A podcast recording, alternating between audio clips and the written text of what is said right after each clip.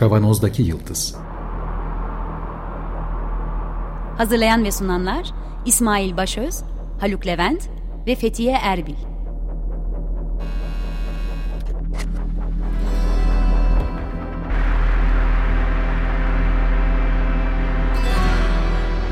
Bugünün penceresinden geleceğin ayak izleri. Zorlu Holding Sürdürülebilirlik Platformu Akıllı Hayat 2030, herkes için daha yaşanabilir bir dünya diler.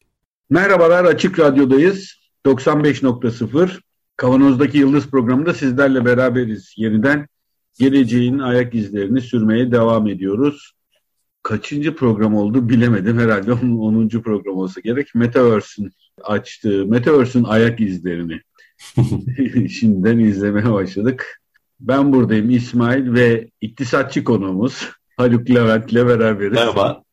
Ama ben hemen şöyle bir şey söyleyeyim. Teknolojik olarak Metaverse'ün geleceği olmadığı için değişik bir durum arz ediyor bizim açımızdan da. Ben öyle görüyorum yani en azından. Ya ama hepimiz öyle inandık. Gelecek orada yaşanacak Haluk. Yok. Olmayacak mı? Yani olabilir tabii. Şey, o kadar iddialı konuşmayayım ama bence daha farklı bir yola gireceğiz gibi geliyor bana. Neyse. Peki bugün duyduğunuz gibi Haluk'da program ortağım olan Haluk'da iktisatçı olarak tanıştırdım. Çünkü çenemizi yoracağız. Neyle? Metaverse'ün parasıyla. Parası, ekonomisi. Metaverse'ün parası program başlığımız böyle olacak.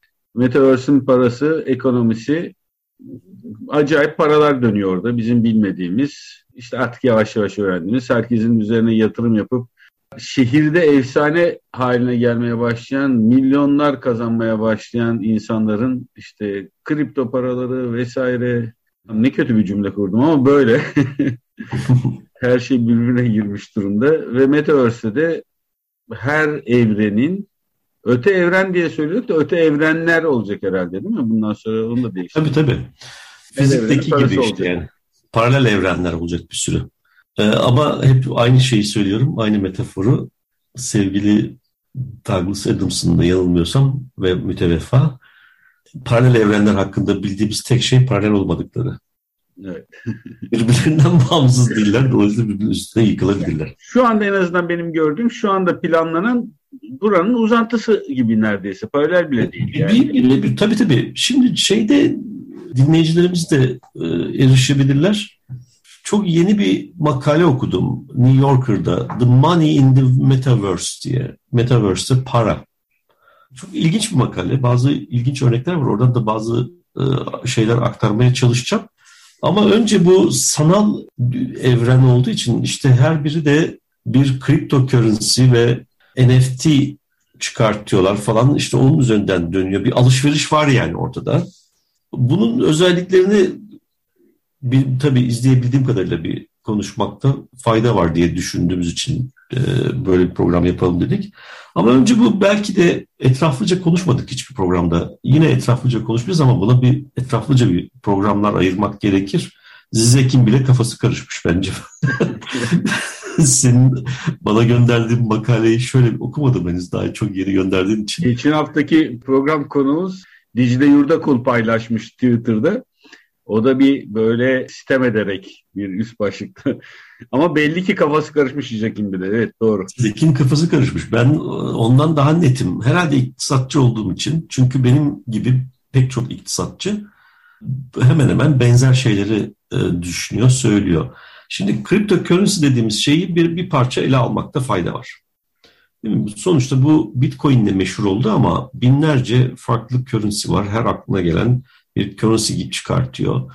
Bunların tanımı konusunda da en çok savunanlar bile çok farklı farklı noktalardan hareket ediyorlar. İlk başta bir çok büyük bir özgürlük alanı olarak tanımlandı. Niye diye sorduğumuzda da e, bunun arkasında bir merkez bankası yok. İşte bu merkez bankaları para basma tekelini elinde tutuyorlar. Evet.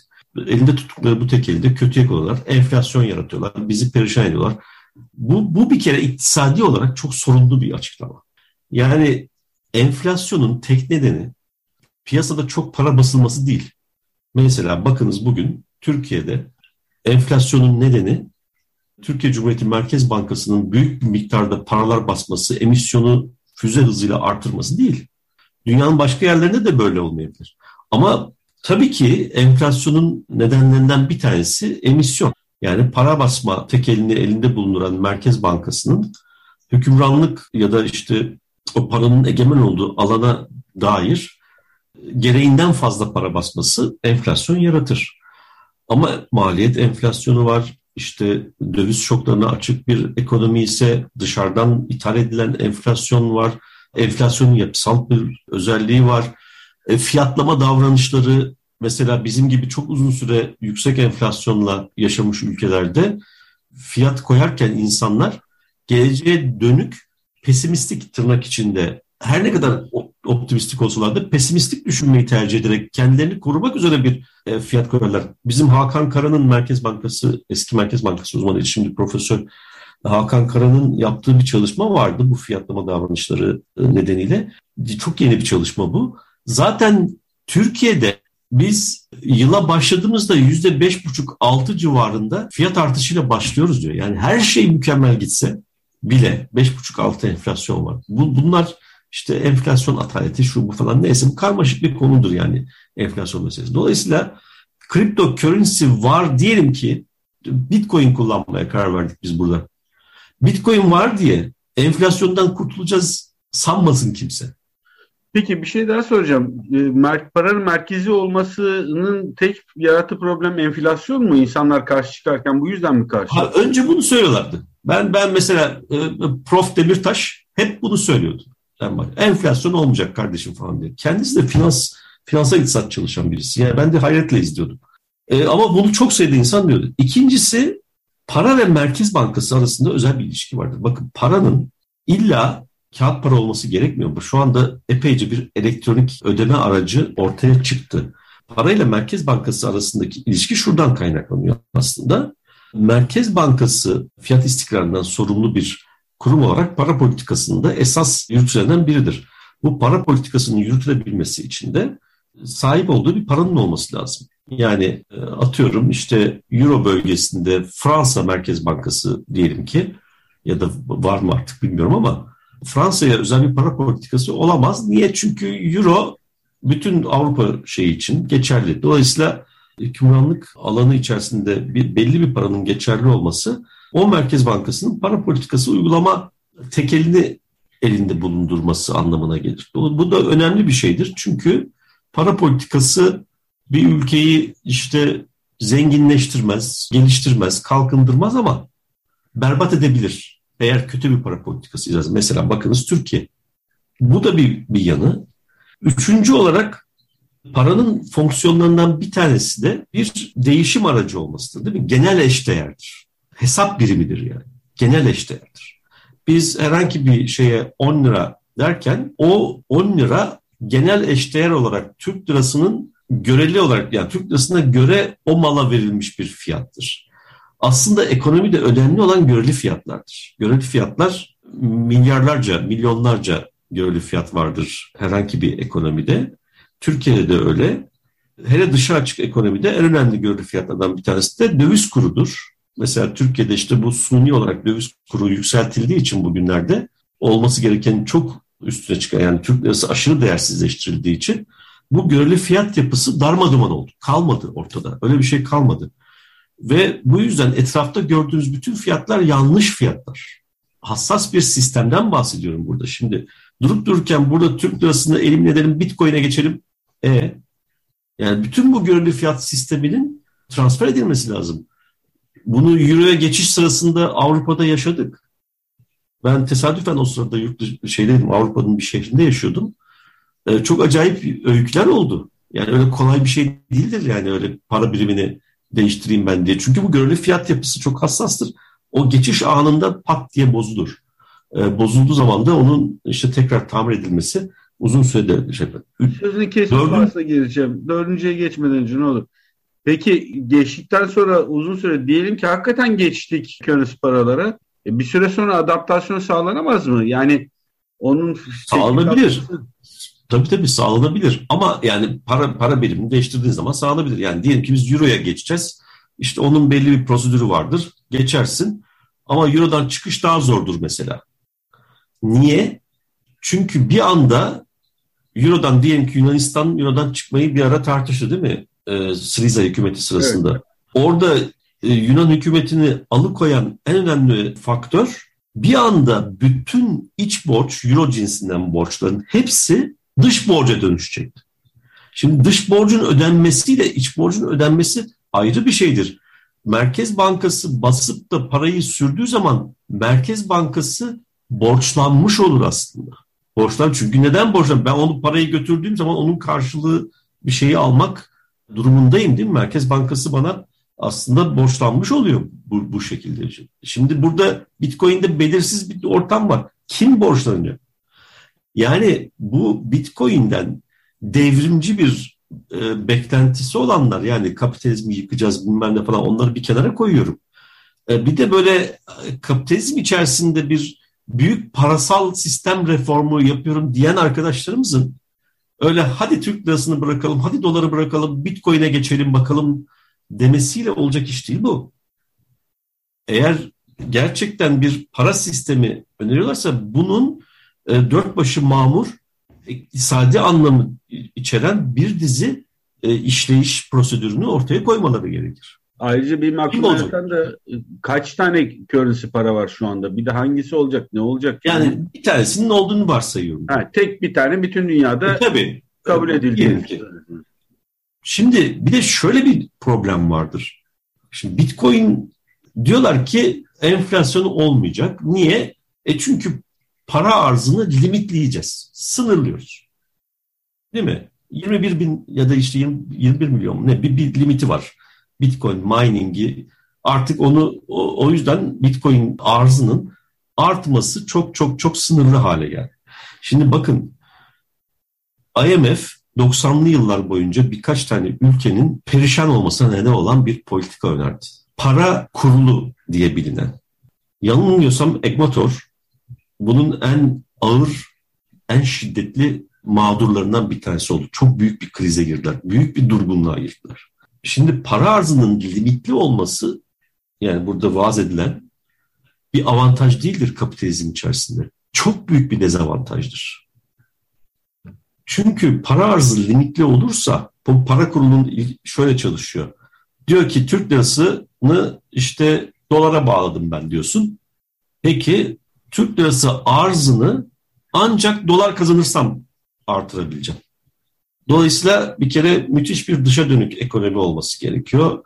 Hep e, dış fazla veren bir ekonomi olması gerekiyor. Dış fazla verdikçe yerel para biriminin arzını artırma imkanına kavuşuyorsun. Ama dış açık veriyorsan eğer bu sefer para sızıntısı olmaya başlayacak değil mi? Ülke içerisinde dış açık varsa bu döviz hacmi, net döviz hacmi e, düşük olacak demektir. E, onun karşılığında da bu sefer daha az para basabileceksin. Bu da ekonomiyi boğuyor. Büyük bir durgunluk yaratıyor. Çünkü e, para arzının böyle yani işlem sahikiyle yeteri kadar alet, alet olmazsa elimizde böyle bir sıkıntıya girebiliriz. Tabii ki elektronik ödeme sistemleri şunlar bunlar falan geliştikçe bunların e, bir etkisi de kalmıyor yavaş yavaş. Zaten dünya o tarafa doğru gidiyor. Yani paranın tahtını sarsacak olan şey esas itibariyle bu elektronik ödeme sistemlerinin e, geçmiş. Ama orada Bitcoin'den farklı olarak elektronik ödeme sistemi bir kulüp işidir esas itibariyle. Yani bir kredi kartı alırsın. O kredi kartında senin gelir güvencen vardır. Ben bu kadar kazanıyorum. O kazandığını, sürekliliğini ve miktarını bankaya ibraz edersin. Banka da sana onun karşılığında bir harcama limiti verir ve sen bunu yerine getirirsin. Dolayısıyla burada borç alacak ilişkisi bankayla kart sahibi arasında kurulmuştur. Elektronik, Herhangi bir mağduriyet çıkmaz buradan. Elektronik ödeme sistemi dediğin kredi kartıyla olan ödeme. Kredi kartı, para kartı bilmem ne. Para kartı zaten bankada mevduatın varsa yani kazanıp evet, oraya evet. koyacaksın. Yani hep, hep sonuç itibariyle para e, bir emek karşılığı ya da bir iktisadi faktör karşılığında sadece emek olması şart değil. Herhangi bir iktisadi faktör geliri karşısında harcama limiti alıyorsundur. Bu sistem içerisinde çok mantıklı olur. Yani parayı kovan bir şey değildir ama para miktarını ihtiyacını azaltan bir şeydir. Bunlar yaygınlaştıkça. Bu başka bir şey ama Bitcoin'de öyle bir şey de yok. Bitcoin nereden geliyor? Kime bor yani en sonunda kim kime ödeme yapacak o belli değil. Peki biraz önceki söylediklerinden bir soru aklıma geldi. Daha doğrusu aklıma takılan bir nokta var. Diyelim ki her tarafta tek bir para oldu. İşte Haluk Coin yaptık. Bütün dünya bunu STR kullanıyor. diyelim. Mesela dünya parası STR öyle bir şey olabilir. Böyle bir para kullanılıyor. Şimdi bunun neye karşılığı olacak ki o zaman? Hani şimdi dolara, euroya, Türk lirasına karşılık bir para karşılığı Peki. var şu anda. Ya o işte, zaman neye karşılığı olacak? Buradaki ekmeğin, şu fırındaki ekmeğin coin değeriyle Almanya'daki farklı mı olacak? Ne olacak? Her tarafta tek para olduğu zaman elektronik para olduğu zaman bu nasıl belirlenecek bu noktada? İşte Keynes, Keynes bunu önermişti Kimya Savaşı çıkışında. Dünya parası önerdi Keynes aslında o zaman. Ama Amerika kabul etmedi. Doların hükümranlığı daha cazip geldiği için. Dünyada 6 tane aşağı yukarı 5-6 tane büyük e, ve küresel nitelikte para var. Birisi dolar, birisi euro, Japon yeni falan diye. Yani bu şu demek. Amerika dolar bastığı zaman onu bütün dünyaya yayabiliyor. Çünkü bütün dünyada geçerli olan ve talep edilen bir para birimi. Biz Türk lirası bastığımız zaman sadece Türkiye'ye yayabiliyoruz. Bunun Türkiye'nin dışında bir anlamı yok. Buna Asaf Hocam şey diyor, dandik para diyor. Şimdi neyse konuyu çok dağıttık ama dolayısıyla bu bir sürü başka fonksiyon da var. Yani bir genel olarak şunu söyleyebiliriz. Para bir toplumsal ilişkiler sistemidir. Bunun içerisinde bir anlamı vardır. Bu da meta ekonomisidir, kapitalizmdir, şudur budur. Şimdi dolayısıyla Bitcoin ya da herhangi bir kripto currency'nin bu anlamda evrensel bir nitelik taşıyabilmesi için bu toplumsal ilişki içerisinde nereye oturduğunun belli olması lazım. Bu konuda ben hiçbirinden, hiçbir ateşli taraftardan, kripto currency taraftarından bu konuda tek bir cümle duymadım. Nereye oturduğu derken bir azıcık açabilir misin Haluk orayı? Yani şöyle az önce saydığım fonksiyonların tamamını taşıyabiliyor mu Bitcoin? Ve daha burada saymadığım birkaç fonksiyon daha var aslında. İşte para saklama, şu bu falan filan. Şey servet saklama aracı, genel eşdeğer hesap birimi olması, genel eşdeğer olması falan filan gibi. Bu Marx da bunların bir kısmından bahseder zaten. Bunların çoğunu taşımıyor bu özelliklerin. Çoğunu taşımıyor. Peki taşıma ihtimali yok mu? Yok. Neden? Eğer şöyle konumlandırırsa bir işlevsellik oluşturabilir. Kulüp parası. Yani dediğim gibi mesela ben kredi kartı alıyorum. Banka bana bir harcama limiti veriyor. Bu harcama limiti benim o ekonomi içerisinde bankanın tanıdığı, bildiği ve benim içinde bulunduğum ekonomik alan içerisinde gösterebileceğim herhangi bir faaliyet. Ev kirası olur, çalışma karşılığı ücret olur, şu olur, bu olur herhangi bir iktisadi fonksiyona bağlı olarak elde ettiğim gelirin oraya ibraz edilmesi karşılığında harcama edilir. Bu bu bir kulüp karttır. Yani şöyle mesela gidersin bir her şey dahil otele, parayı verirsin, alırsın mavi boncukları, değil mi? Çat çat çat ödersin ya da gidersin bir kumarhaneye, parayı verirsin, alırsın fişleri, gidersin harcarsın. Bu herkesi mavi boncuk da dağıtmak oradan mı geliyor? Evet. Harcarsın. Yani bu, bu kulüp kart. Şimdi e, bu tür çok sayıda ödeme aracı var. Önden ödemeli yani yüklemeli. Mesela ne bileyim YTD kartımız var değil mi? Gidiyoruz ona kontrol yüklüyoruz ve kullanıyoruz. Ya da işte telefon kartlarında faturası telefon kartlarında kontrol yüklüyorsun, kullanıyorsun. Bunlar tamam. önden ödemeli kulüp kartı aslında. Almanya'da doğalgaz ödemesi böyle yapılıyormuş. Çok enteresandı. Olabilir. Evet, evet böyle. Yani bu bunun yaygınlaşması anlamlı. Şimdi böyle bir şey değil Bitcoin. Çünkü herhangi bir bağı yok reel ekonomiyle. Evet, önemli olan burası bence. Yani Evet. Reel ekonomiyle bağının olup olmaması beni hani tek bağı var aslında. O önemli bir bağ o da. Dolara konvertibil. Heh, bazı insanlar açısından. Yani, Şimdi yani dolara konvertibil ettiği zaman o zaman var olan dünya sistemini yani belli bir parayla beraber var olan dünya sisteminin mütemmim cüzü haline geliyorsun. Tamam, e o zaman tamam. nereden nerede bu devrimcilik? Yani ya, dünya ya. sistemini yıktın da ortaya çıktın da işte bunun aracı olarak bunu koydun mu? Yok öyle bir şey. Yani şu anda kripto paralar bir çeşit mavi boncuk gibi. Evet. Peki mesela şimdi bir ülke hangi Orta Avrupa, Amerika ülkesiydi? Salvador. Vazgeçti, vazgeçti o da. Var bu mı kadar, geçti? E tabii bu kadar yüksek dalgalanmayla nasıl olabilir canım? Hesap yapamıyorsun, bütçe yapamazsın. yani onu diyordum yani bakkal. Yani 50 bin, 70 bin dolar mı olacak, 30 bin dolar mı olacak? Bir yıl içerisindeki güvenlik bu. Nasıl bütçe yapayım ben şimdi burada? Yani markette alışveriş yapamayınca yine cebimdeki bitcoin'in hala bir karşılığı yok. Yine bugünün kullanılan paraya endeksli oldu. Çok açık. Buradan oraya dönüş mümkün değil mi? Olamaz mı yani? Onu merak ediyorum. Olamaz. Yani şu şu anda yakın zamanda olma ihtimali gör, gözükmüyor. Çünkü bütün insanların bu Bitcoin cinsi fiyatlara iman etmesi lazım. Alışması lazım bir de. Yani şimdi göreli fiyat dedim ya. Sen şimdi senin elinde araba var. Arabayı satacaksın, ev alacaksın. Şimdi arabayı sattığım zaman Türk lirası olarak mı satmayı, fiyatlamayı düşünüyoruz? Dolar olarak mı fiyatlamayı düşünüyoruz? Ama Uzun onlar, birbirine, onlar birbirine zaten yapışık. Yani Türk lirası olarak satıyoruz. Türk lirası olarak satarsak da hemen koşup dolar alıyoruz. Çünkü ev ararken Türk lirası değer kaybedebilir Aha. diye değil mi? Ve aklımızda böyle uzun dönem fiyat hafızası dolar üzerinden.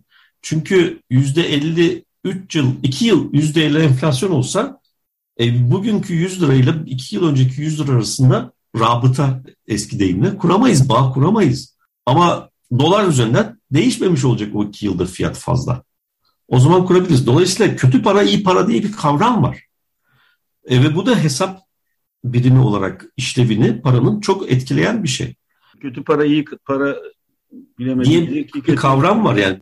E, dolar iyi para çünkü bütün dünyada kabul görüyor. Ha, anladım. Ee, O anlamda. Enflasyon az olduğu için hesap birimi açısından şaşmak, şaşma diye bir şey yok. Bizim E, şimdi- paraya iman edilmiyor, dolara iman ediliyor. E, yani şimdi Bitcoin'le fiyat versen bugün, yarın onun değeri 70 bin dolar mı olacak, 30 bin dolar mı olacak belli değil ki. Nasıl olacak yani bu? Hangi şey fiyatı üzerinden, dolar fiyatı üzerinden yaptın? Yani bir ay sürecek bir işe fiyat versen mesela, değil mi? Yani onun onun karşılığında dön- dönüp öbür taraftan şey alacaksın, ev alacaksın diyelim ki. E ama o arada senin 50 bin, 20 bin dolara düştüyse senin verdiğin bitcoin fiyatının e, alım gücü öbür tarafta çok düşecek. Dolayısıyla ne oluyor? Sürekli konvertip gidiyor. Evet. Ve o zaman işte bitcoin spekülatif ya da manipülatif bir e, yatırım aracı olmaktan başka bir şey değil. Yatırım da tırnak içine söylüyorum. E, yatırım da değil çünkü. Bizim bildiğimiz anlamda yatırım da değil. Portföy aracı. Finan, finansal Ya. aset de değil. Çünkü Ha, aset onu değil. soracaktım. Finans aracı mı diyecektim. Hayır değil çünkü finansal varlık da değil. Şimdi finans finans meselesinde işler çok karıştığı için oraya oturuyor. Neden karıştı? Çünkü eskiden biz finansal varlık diye bir kavram vardı bizde. Hisse senedi mesela. Aldığın zaman o belli bir değer ihtiva eden bir işe ortak olduğumuzu gösteren bir belgeydi değil mi? Evet. İşte kar e, seviyesi oranı yükseldikçe onun da değeri artıyordu. Gelecekte bu çok daha yükselir dendiğinde ya da öyle bir izlenim oluştuğunda onun değeri artıyordu. Ya da bir borç senedi işte bir diyelim Amerikan hazinesinin çıkarttığı 10 yıl vadeli borçlanma senedi. Bu da bir finansal varlıktır. Ya da bir evin kendisi o da bir finansal varlık muamelesi görür. Ama şimdi günüm e, diyebilirim ki 90'ların ikinci yarısından itibaren çok yaygınlaşan bir piyasa, türev piyasalardan bahsediyorum. Bunlar esas itibariyle finansal varlık olarak tanımladıkları şey belirli dayanak varlıkların fiyat hareketleri üzerinden yapılmış sözleşmeler. Yani emtia diyelim mesela alüminyum alalım. Alüminyumun fiyatı gelecekteki fiyatı üzerinden bir kontrat yapıyoruz biz seninle. Bir ay sonra alüminyumu şu fiyattan sana satıyorum diyorum ben. Sen de alıyorum diyorsun. Sonra bunu biz alışverişini yapmaya başlıyoruz. Trade etmeye başlıyoruz. Başkaları bir başka birileri benim verdiğim fiyat ya da kontratın üzerinde yazılı olan fiyatı düşük görüyorsa onu alıyor. Çünkü o kontrat bittiğinde daha fazla fiyata satma imkanı olduğunu düşünüyor. Bir başkası da hayır efendim alüminyum fiyatları o dönemde o kadar yüksek olmaz daha düşük olur diyorsa onu satıyor falan. Böyle garip bir Böyle şey gibi mi? Bahis oynuyorsun. Bahis Evet. kağıdını orada Tam. satmak. tam tam öyle bir şey. Yani, O yüzden esas itibariyle bir servet transfer mekanizması olarak çalışıyor bu piyasa. e, kripto çünkü- polisi de buraya mı e, oturuyor? Kripto kursu bir adım daha kötü. Çünkü burada bir tane dayanak varlık var. Alüminyum var. Ha, evet. Doğru. Bu dayanak varlığın nereye gidebileceği hakkında bazı kestirimlerde bulunabilirsin.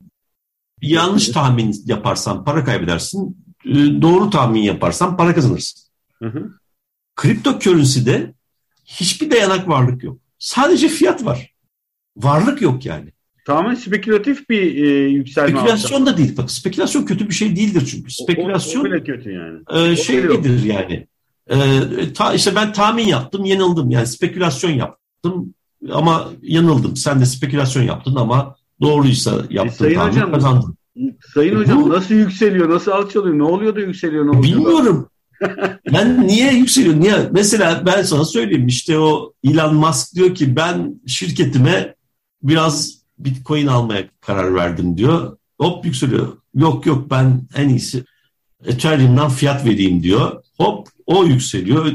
Ben diyor bilançodan çıkarttım diyor. Hop düşüyor. Şimdi bunu bunu devrimci bir gelişme olarak yorumlayabilir miyiz?